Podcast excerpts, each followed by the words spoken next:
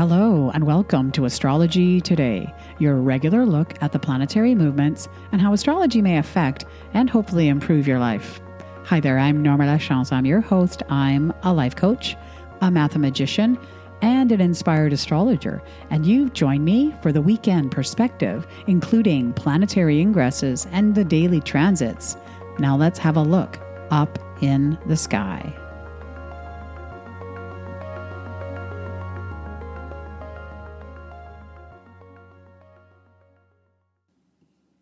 Welcome to the podcast and welcome to Friday. Yes, we're going to have a look at the weekend perspective for Friday, February 23rd, 2024.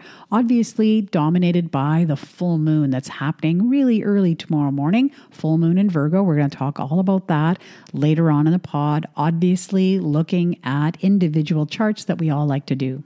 This is another reminder to let you know that the February mailbag is open and ready to receive your questions.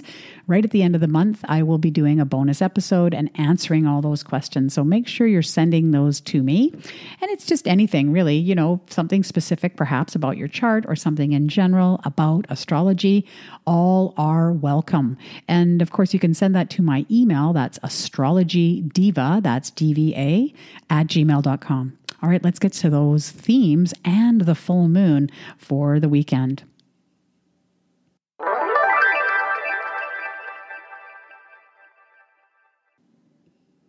All right, let's start off talking about the moon as we do currently in Leo, but let's face it, not for long. It is actually, by the time you hear the pod, it probably will be void of course. So let's talk about what that means. A void of course moon just means that the moon will not make any meaningful connections with any other planet until it changes sign. So I kind of call it an astrological dead zone. It's really this time that you don't want to be starting something really major. What we say in the astrological game is you know nothing much will come of it. So don't launch your you know candidacy for president or prime minister or you know that book launch uh, you know the press conference uh, you know showing off your book or you know launching your new film or whatever it is that you're into.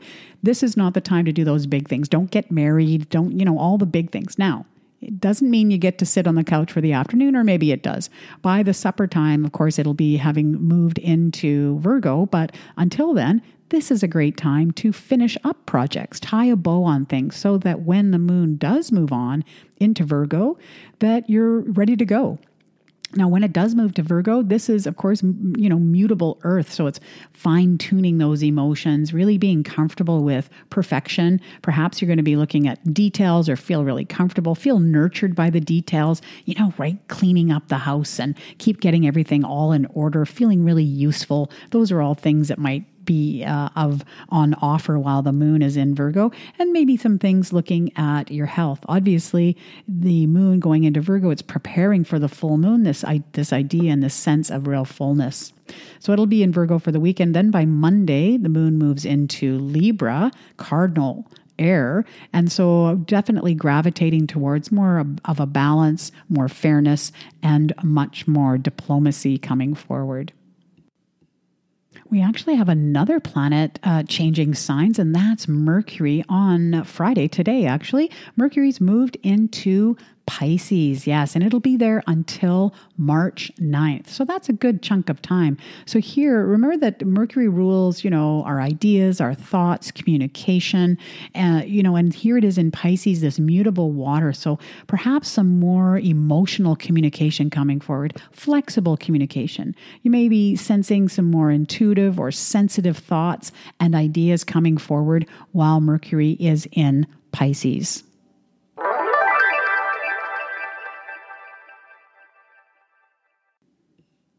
All right, well, the last thing to talk about before we get to the full moon stuff is an important aspect pattern that's popping up. So, starting today, we've got a Pisces stellium. Yes. So, remember that a stellium is three or more planets that are within eight degrees of each other. And my partner mentioned to me, you know, this week, he's like, give the countertop analogy. And that's just when, you know, say you go for lunch and you get to the restaurant and the only place to sit is up at the counter. And so these three planets are all kind of sitting beside each other facing forward. So they make an effort to blend their energies together, but it's not necessarily the most comfortable thing, kind of like when you're trying to chat with somebody, you know, at the counter.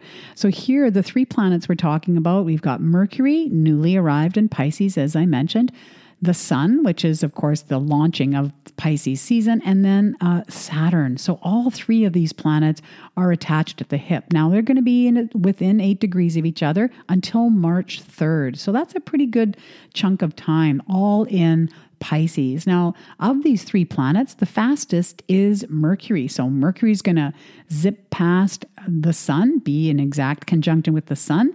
Then it's going to zip past Saturn. And then the sun is also going to zip past Saturn. So this is why the stellium is lasting as long as it, it, it is. All right. What does it all mean? Well, as I said, it's going to grow in strength as you know the speed of these planets kind of become uh, in conjunction in pairs. And it comes i would say its maximum effect is going to be wednesday february 28th so let's talk about it. Keeping in mind the energies of mercury which is around communication thoughts and ideas the sun which is our purpose our you know our vitality the things that we're striving towards in our life. And then finally saturn which is all around authority discipline structure uh, you know limiting things and keeping things kind of nicely boxed in. So when we put all that together you know this stellium could really represent in pisces this structured and sensitive communication of your purpose. And so i really think this is kind of speaking to brand experts experts or people out there that maybe have a presence online and social media, or if you know you have a business uh, where you're having to put your purpose forward or your brand forward you know ask yourself are you using uh, it in a disciplined way in order to share your purpose while this stellium is going on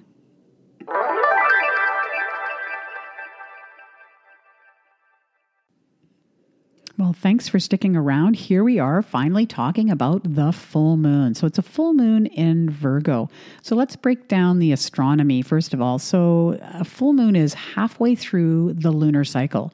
We've got the sun and the moon in opposition, facing off against each other. Always keep in mind that the moon does not have its own light source. So the only way you can see that full moon is because the sun is shining upon it. Here we have, uh, we say it's a full moon in Virgo because the moon is in Virgo, and opposite it, of course, in Pisces season, the sun in Pisces. So this exact full moon is occurring at 5 degrees 23 minutes. So that's 5 degrees 23 minutes of Pisces, opposite 5 degrees 23 minutes of Virgo. And you know, it's oh, the more nerdy details. 4:31 a.m. Pacific Standard Time Saturday morning is when the uh, full moon will be at its uh, maximum.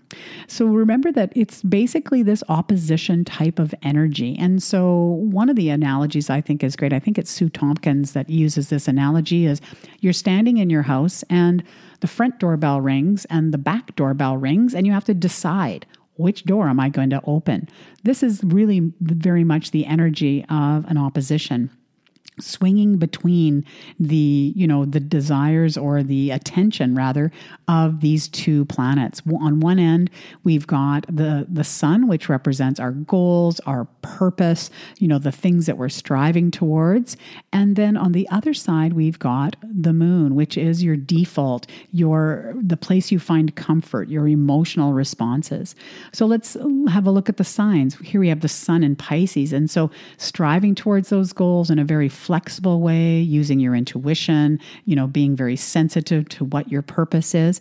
And then on the other side, you know, finding uh, comfort in being useful, being practical, which is all this energy brought forward from a Virgo. And so it's this teeter totter effect that, uh, you know, we're trying to balance.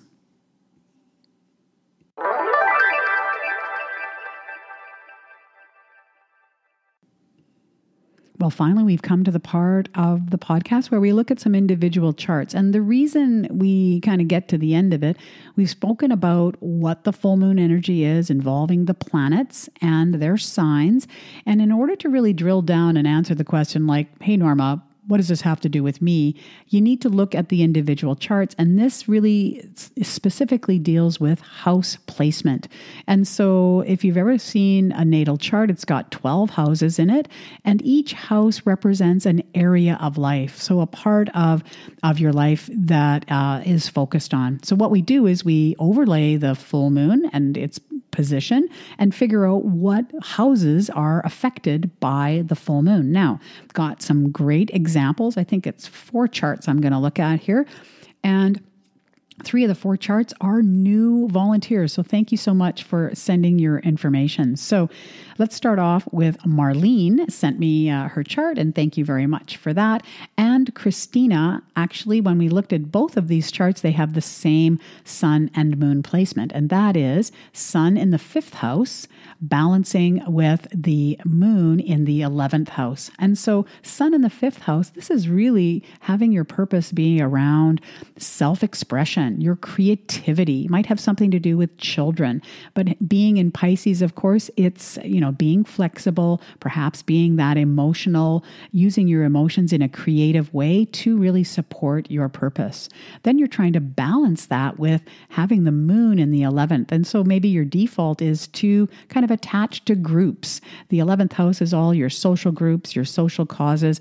And so being useful in, uh, you know, your natural default to be useful with within those groups and trying to balance it. You know, this uh, balancing between fifth and 11th house. Fifth house is about your personal self expression, you stepping forward and really shining, as it were, because the sun is there, as opposed to your default falling back into that comfort zone of being, you know, with your groups.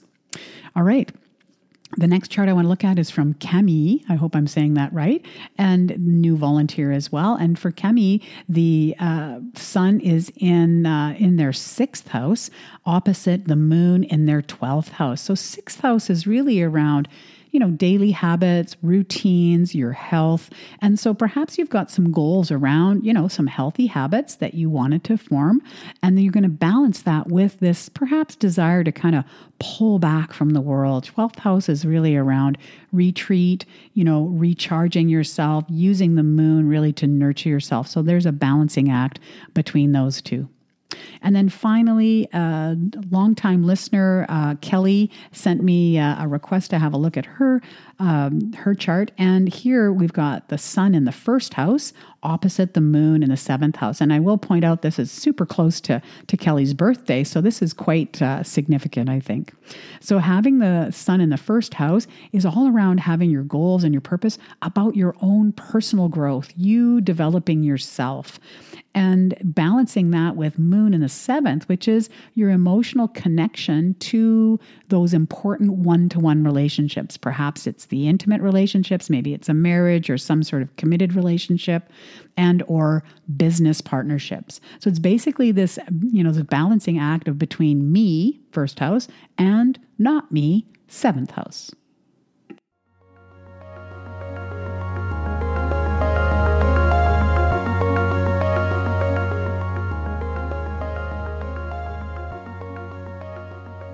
That is your podcast for today. I hope you got something out of it. That was really fun to look at those individual charts. And thanks again to those listeners that pitched up and volunteered their charts. All right, well, that is it for me. A little bit longer than normal, but thanks for hanging in. I always enjoy putting this together for you. Of course, if you have any questions, send those to the Feb- February mailbag or just email me. Uh, maybe I'll include it in an upcoming pod. You can always send me your questions to my email. That's astrology diva that's dva at gmail.com. All right, have yourselves a fantastic day, and I look forward to speaking to you again very soon.